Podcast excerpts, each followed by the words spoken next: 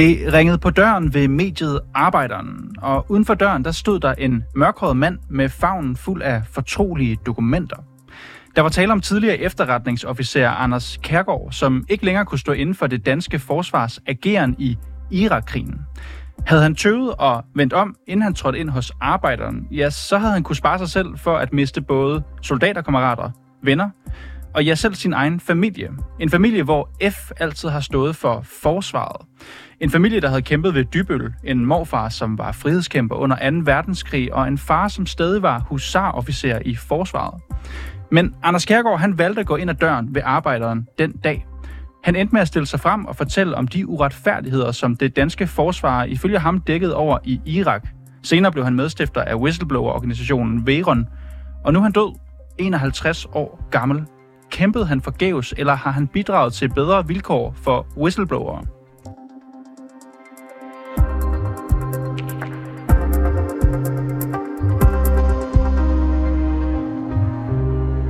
Ja, Anders Kærgaard, han trådte i to tusind og tolv frem og fortalte flere medier om hændelser mod civile i Irak i to tusind og fire.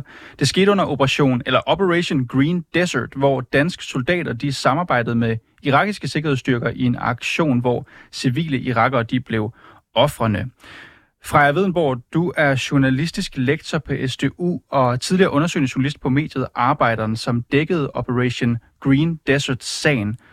Og så var du der, da Anders Kærgaard han dukkede op på jeres redaktion for godt tolv år siden. Prøv lige at tage os med her, Freja Wedenborg. Hvad, hvad var det, der skete den dag? Ja, det var faktisk mig, der åbnede døren, da han ringede på. Men jeg er nok nødt til lige at starte med et disclaimer at sige, det var jo ikke øh, kun i Arbejderen, og ikke først i Arbejderen, at mm. han trådte frem, øh, selvom at, at det lød lidt sådan på jeres meget flotte intro. Han startede med at fremlægge øh, den video, der var af operationen i Ekstrabladet, og så gav han også en, noget dokumentation, som viste, at uh, bataljonsledelsen vidste, at det var mm. uskyldige civile. Mm. Bare lige for at få det på plads, så er det på plads, inden vi går i gang. Men ja, jeg vil meget gerne um, tage jer med. Det var en, uh, en formiddag, sådan en helt almindelig formiddag klokken ti. Vi havde lige haft redaktionsmøde og var i gang med dagens uh, produktion på uh, uh, det, som dengang var et lille, men landsdækkende papirdagblad, mm. uh, med sådan en progressiv dagsorden, kan man sige. Vi var ikke vant til at få den slags historier, men det ringede på døren, og så stod han derude og havde, som I ganske rigtigt siger, øh, favnen fuld af fortroligt stemplede dokumenter med utrolig mange post-its og overstregninger med forskellige farver, overstregningstus og noter og så videre. Og så står man jo altid, jeg var nyhedschef dengang, øh, og øh, tog de redaktionelle beslutninger, og der står man jo altid i en overvejelse, øh, at det her, øh, at, hvad er det her, vi er ude i? Er det øh, en kilde, der er den, han siger, han er? Er det seriøst, eller Øh, er det en, der... Øh, at, at, altså, der var jo også mange... Vi fik jo mange henvendelser fra... Og, og, hvornår, øh, og hvornår, Freja Wedenborg, hvis jeg må spørge, hvornår vidste du, at her var der så tale om det, som vi journalister kalder et scoop? Mm. Jamen, så inviterede vi ham indenfor og øh, lukkede dørene til vores redaktionslokale og bad ham om at fremlægge det noget med. Og så gik han i gang, så sagde han, og jeg kan meget tydeligt huske det, jeg skal bruge et whiteboard, jeg skal bruge tre forskellige farver øh, whiteboard-marker, og så skal jeg bruge en time af jeres tid. Hvad skulle han bruge og så det til? Han i gang, så gik han i gang med at fortælle om operationen, og gav en ekstremt detaljeret beskrivelse af, øh, hvem der var med, øh, hvordan de operationelle detaljer var, hvordan kampvognene var placeret, hvordan det blev planlagt, og også øh, hans rolle havde så været at lave de efterretningsoplysninger, øh, de efterretningsvurderinger, der lå til grund for operationen, hvor han havde som efterretningsofficer havde vurderet, at øh, der var tale om uskyldige civile og fortalt det mm. til øh, operationsledelsen. Og da han gjorde det, jeg dækkede allerede på det tidspunkt den danske øh, krigsdeltagelse, øh, der vidste jeg nok til at i hvert fald at kunne konkludere, okay, det her det er ikke en, at der... Øh, Han, han ved, hvad han taler om. Han har været der. Mm. Og Freja Wedenborg, det er mås- ja. jeg tænker, det er måske et specielt spørgsmål, men, men kan du huske... Altså, det er jo nogle vilde oplysninger, han kommer med her, Anders Kærgaard, da han banker på øh, hos jer ved Arbejderen. Kan du huske, hvordan han, hvordan han var? Hvordan havde han det med de her oplysninger? Hvad sagde han til jer? Han var ekstremt rolig, afklaret, øh, velforberedt, helt ekstremt velforberedt. Veldokumenteret. Han havde fuldstændig styr på alt, hvad han sagde, og dokumentation for det hele i sin meget store mappe. Han havde tænkt meget over, hvad han risikerede ved at stå frem. Jeg tror måske ikke, han havde forudset præcis, hvor store konsekvenserne ville blive, men han var klar over, at det var alvorligt, mm. og han var meget, meget indigneret. Hans retfærdighedssans kunne slet ikke have øh, det, som de her mennesker, som han jo altså vidste var uskyldige civile, var blevet udsat for, og han var opsat på at fortælle det til mm. hvem som helst, der ville lytte. Og Freja Wedenborg, kan du sådan på en eller anden måde øh, i sådan rimelig korte termer fortælle, hvad gør I med de her informationer på Arbejderen? Du fortæller, at du er en nyhedschef på det her tidspunkt. Mm.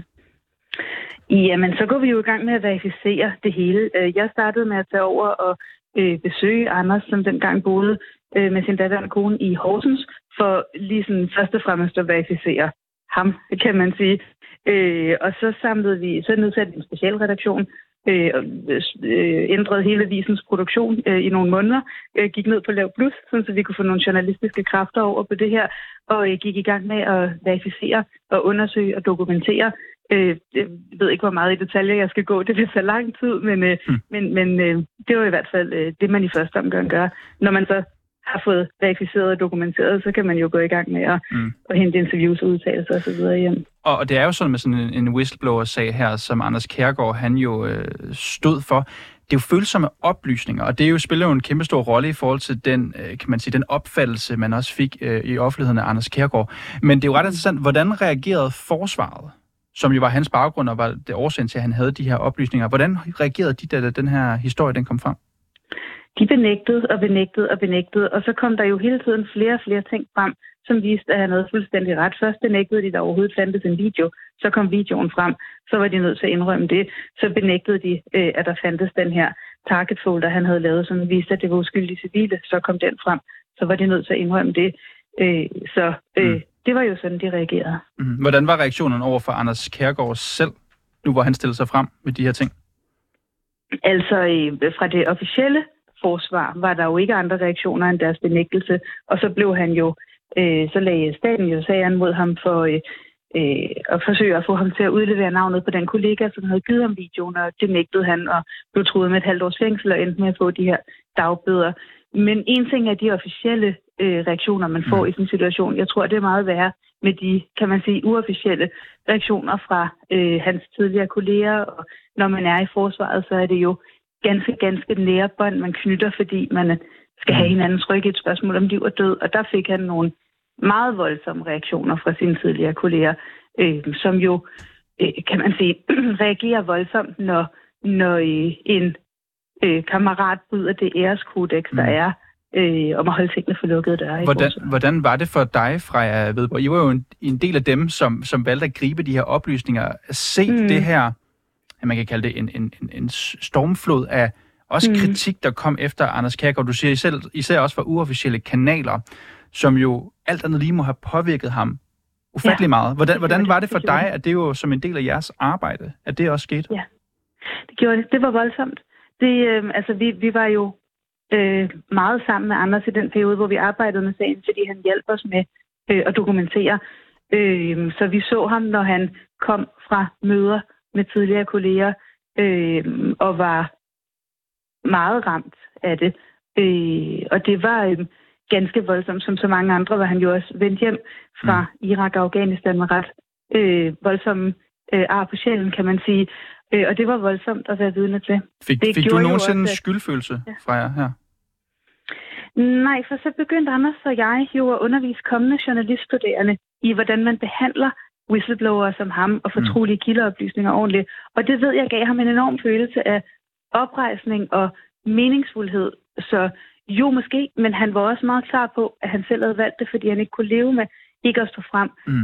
Øh, og jeg er virkelig glad for, at... Øh, at han også fik den oprejsning, han fik. Men jeg har da skyldfølelse, kan man sige, som samfund for den måde, vi behandler sådan nogen som ham på, og, og den måde, vi ikke har været gearet til at håndtere konsekvenserne af de krige, vi selv har sat i gang. Og Freja Wedenborg, her til sidst, og meget i tråd med det, du siger her, kunne jeg godt tænke mig at dykke lidt ned i, hvad det har betydet i dag. Det er jo det, der fylder utrolig meget i dag som en dag, hvor det, det ulykkeligvis er sådan, at Anders Kærgaard, han ikke er blandt os længere. Ja. For der er et spørgsmål, jeg har... og mine kolleger også har bemærket flere steder, har Anders Kærgaard stået frem forgæves? Det øh, har han helt sikkert ikke, og det øh, håber jeg rigtig meget, at han vidste. Hans, øh, hans ofre har jo betydet øh, helt utrolig meget for irakerne, som fik en form for oprejsning, da de i hvert fald i første omgang øh, fik tilkendt en erstatning, men også bare, da de vidste, der var nogen, der lyttede til dem, og for øh, en hel generationer af journalister, som har lært en hel masse om, hvordan man skal håndtere fortrolige kildeoplysninger, for de whistleblower, som han blev stemme for og samlet i organisationen Veron. Og helt konkret førte det jo også, var i hvert fald medvirkende til, at der blev vedtaget en lov om beskyttelse af whistleblower i tyve enogtyve. Mm. Freja Wedenborg, du er journalistisk lektor på S D U og tidligere undersøgende journalist på Arbejderen, der altså dækkede den her Irak-sag. Tusind tak, fordi du kunne være med over en telefon i dag. Selvfølgelig. Og nu går vi straks videre til dig, Kåre Traberg Smidt. Du er også med på en telefon her. Det er, fordi du er menneskerettighedsadvokat og veteran, og så var du tæt ven med Anders Kærgaard. Og hvornår lærte du ham at kende? Ja, det er faktisk ikke så mange år siden. Jeg har jo haft nogle samtaler med min kone omkring det her. Det er jo ikke mere end sådan en seks syv otte år i alt. Jeg har kendt ham sådan privat. Hvordan var Anders Kærgaard privat? Men han var jo øh, en helt særlig person. Jeg øh, har virkelig godt og tænkt på, hvilken indflydelse han har gjort på mig, og men så meget også det, han har gjort på hele samfundet, fordi jeg føler simpelthen, at han, altså, den der varme og inderlighed, han kom med, altså, når han kom ind i et lokale, han var ikke sådan en stor, dominant type, men han var en person, når han kom ind, så havde du tillid til ham kort efter, om han lige havde åbnet munden, eller man lige sagde hej til ham. Mm. Han kigger dig i øjnene, og du kan mærke ham. Det var et fantastisk menneske, jeg lærte at kende. Og på meget, meget kort tid. Altså, vi havde måske også fået lidt af en bromance. Altså, jeg ved ikke, om man kan sige det sådan. Jeg håber, at min kone kan tilgive mig. Mm. Men det var, det, var, det var en fantastisk oplevelse at møde et menneske som voksen. Og jeg ved ikke, om du kender det der med, at man som voksen jo ofte... Altså, man møder ikke så mange nye venner. Øh, men vi var begge to officers, øh, folk fra altså baggrundsmæssigt, vi har begge to været i krig, vi har begge to haft børn fra tidligere forhold, og vi havde en kæmpe kærlighed og lyst til at gøre noget omkring øh, altså den der retfærdighed og transparens mm. i samfundet. Mm. Og det gjorde bare, at vi fra, fra dag et, vi ligesom kom ind i hinandens liv, så, øh, så havde vi hinandens ryg, og vi havde mange historier, vi ville fortælle til hinanden. Mm. Og der må jeg jo bare sige, at han havde meget på hjerte, men han var ekstremt god til at lytte, og han var meget tilstedeværende. Og nu har vi jo lige talt her på programmet med Freja Wedenborg, som arbejdede på Arbejderen, og så faktisk var den person, som åbnede døren, da, da Anders Kærgaard han stod med sin øh, favn fuld af de her hemmeligstemplede papirer, som han mm. altså valgte, øh, valgte at offentliggøre. Det skete ja. i to tusind og tolv. Hvor var Anders Kærgaard i sit liv, da du og ham indledte jeres venskab? Jamen, der var han jo noget længere henne. Altså, han var jo ligesom i næste kapitel, hvor han prøvede at, at rejse sig privat og komme videre i sit liv, og han fik jo også sin nuværende hustru noget tid efter, og jeg kan huske, at han fortalte, at han havde mødt en kvinde, og den der glæde og den der sådan, udstråling, han kom med, altså, det har virkelig været en kæmpe kærlighed for ham, og også et håb om, at han kunne få et nyt liv, fordi han, han havde fået ar på sjælen, der var så mørke, og som vi i dag jo øjensynligt har jeg nu erfaret, at han ikke kunne leve med. Og han fortalte meget åbent om det, også sammen med hans hustru til mig, at, at der var jo dage, der var så mørke, så mørke, og så var der andre tidspunkter, hvor der var mm. sådan en stor glæde. Altså, han forstod jo at mærke livet, og vi sad i min båd om sommeren, og, og han, mine børn kom forbi, og de, de havde nærmest lyst til at sætte sig på, på skødet af ham med det samme, fordi han var en onkel. Og det har han jo altså åbenbart haft fra barnsben, for det viser sig så, at efter jeg har sådan begyndt at se ham, så sidder vi der i båden, og så siger de, du er der. Og så viser det sig, at min kones øh, veninde i folkeskolen på Lolland, han er en storebror til hende, og hun kan da godt huske, at Anders kom og legede med dem, og gad at være der for sine søstre og, og sine familie. Altså, han har altid haft den der mm. utrolige åbenhed mm. og ro til at være der for andre. Og det kan man jo mærke, når I nu beskriver ham her, og det er også det, jeg selv har fulgt ham igennem medierne. Altså, han, han, er, han er voldsomt tillidsvækkende, og det er jo også derfor, han faktisk har kunne bryde igennem, mm. tror jeg i hvert fald. Og Kåre Traberg Smidt, du taler jo, kan jo høre, er utrolig varmt om Anders Kærgaard. Du siger, han var et menneske, der virkelig kunne mærke livet. Man kunne mærke livet sammen med ham. Mm. Og det er jo et specielt spørgsmål, men jeg kan jo ikke lade være med at tænke, er du påvirket sådan en dag som i dag? Voldsomt. Uh, bare da vi ringede på forinterviewet, altså hvor I lige ringer og stikker fingrene i jorden og mig, der... Og jeg kan huske, at altså, lige siden, at jeg, jeg hørte det jo fra at læse på Facebook, der pludselig skrev hun i den lukkede øh, altså, gruppe til hendes venner der, at nu var han her ikke mere, og øh, mm. jeg har svært ved at sove om natten. Det, det, det virkelig er det er som en, det er som en af mine nærmeste kammerater. Selvom jeg ikke har været der sammen med ham hele livet, så øh, vil jeg sige, at øh, jeg er grædefærdig både på, på landets vegne, men, og det lyder meget stort, men det er det fandme også. Undskyld mit sprog, jeg, man skal ikke blande i radioen. Men, men han har gjort en kæmpe indsats, og jeg håber, som I også selv spurgte før øh, til den øh, tidligere, der var med, om, om han har gjort en indsats, og han har gjort en forskel. Og det har han. Og nu er det bare mere vores andres opgave at holde fast i den forskel, han har gjort omkring at få ændret offentlighedsloven og sørge for, altså hvis vi tager de største skandaler, der har været de sidste fem ti år, så har det jo ikke været på grund af myndighederne og statens eget ønsker om at piske sig selv på ryggen og sige undskyld. Det er jo journalister, det er whistleblower, det er andre, der har gået ud og gået ud og sagt, vi bliver nødt til at have retfærdighed på det her. Og det kan jeg bare mærke, det går til benet på mig, og også privat som en ven, der simpelthen i juleaften for i år kom med en ammunitionskasse. Han har indgraveret i den med sådan med gin, sådan en officers lille æske med to glas til gin, og øh, man kan lave sådan en lille tonic. Og så har han simpelthen indgraveret i den med en hilsen til mig privat. Og så har han jo brugt tre fire dage i sit værksted på at lave sådan en til en god ven.